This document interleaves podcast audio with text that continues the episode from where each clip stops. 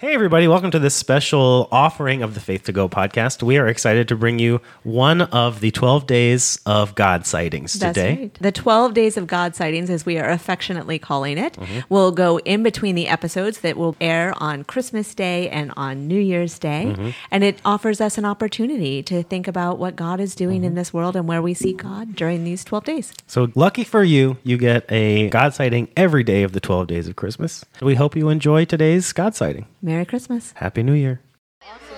My name is Sofia.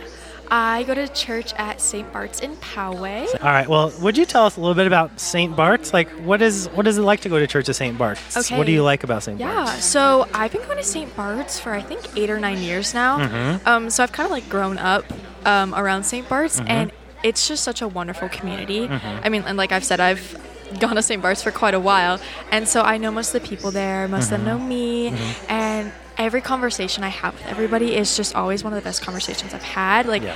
everyone is always like, "Oh, like you're just such a great person. Like thank you for doing this." And I'm like, "Oh, thank you for being here. Thank you Yeah. for doing this."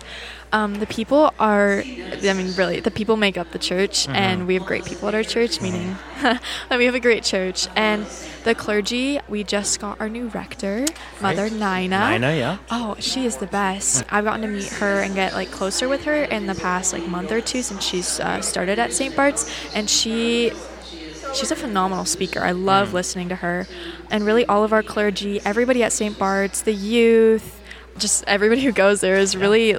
I haven't met a bad person at St. Bart's.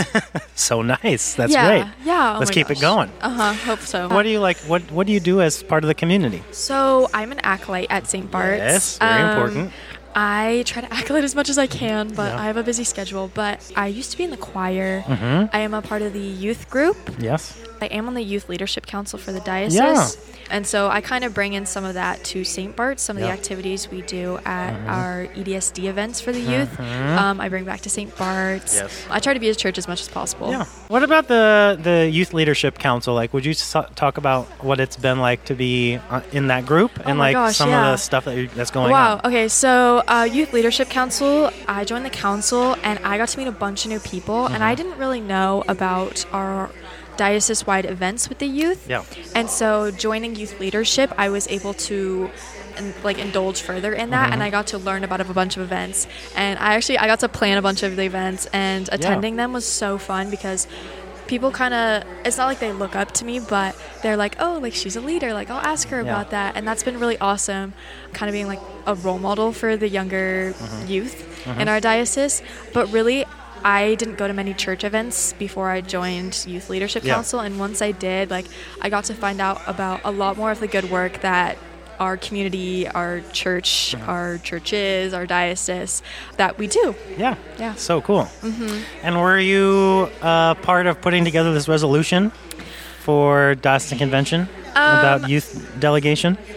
I'm glad we're bringing this up. I Yeah. think it's a important matter because the youth, while we are the future of the church, we are also the present of the church. Um, and so having a voice is really amazing. Yeah. So there's a because there's a resolution uh, on the floor. Maybe they were just voting on it now as we were standing Oh, here really? talking for the youth of the diocese to have five voice vote and seats in the diocesan convention every year. Yeah. Mm-hmm. Uh, appointed by the bishop and and and the formation director, who is currently Charlotte. I've heard some of the younger kids talking about how exciting that is, and I, Yeah. I, I think that's really awesome because it could inspire a lot more people to get involved in the church, Yeah. and I think that's really cool. Also, it's good to have a voice. Absolutely. Yeah. And take part in like deciding what the future of the church is going to be, what yeah. Mm-hmm. direction we're going to go. Yeah. So, would you share with us then a time recently when you saw or felt God's presence moving in the Oh, world or in your life? So I've actually been on this podcast before. Yes. Um, this summer, I went to EYE, Yes. the Episcopal Youth Event. yes, with Greg. Yes, with Greg. Yes. In Washington D.C. Mhm. and I got to meet so many new people Mm-hmm. because most of the diocese, diocese, I don't know how to pronounce it. Like Um, multiple dioceses? most, multiple. dioceses? Yes, dioceses. There you go. Multiple dioceses from all over the country and some from around the world were Yeah. there, and so I got to meet so many people, Mm-hmm. hear so many new and amazing stories, And finding out how people got into the Episcopal Church was really interesting because I know for me it was like my parents dragged me to church Mm-hmm. Right. one day, and Yeah. then Same. now I've been there for eight or nine years. Same for me. 35. Yeah, oh, 35, yeah, yeah. exactly. Hearing how different priests got into the ministry. yeah. One woman shared with us that the reason she got into the Episcopal Church is because she found out there were women clergy. Yeah. Mm-hmm. And I was like, what? Do other churches not have women clergy? That This summer is when I found out Yeah. the Episcopal Church is one of the few Yeah. Mm-hmm. churches that have women clergy. And I, was, I just thought that was a normal thing Right. that's another thing I love about the Episcopal Church Mm-hmm. is it just seems so normal, but it's not like a big thing. Like, Yeah. oh, we're different. Look at us. It's kind of just like a regular. Mm-hmm. thing, which I thought was really cool. Amazing.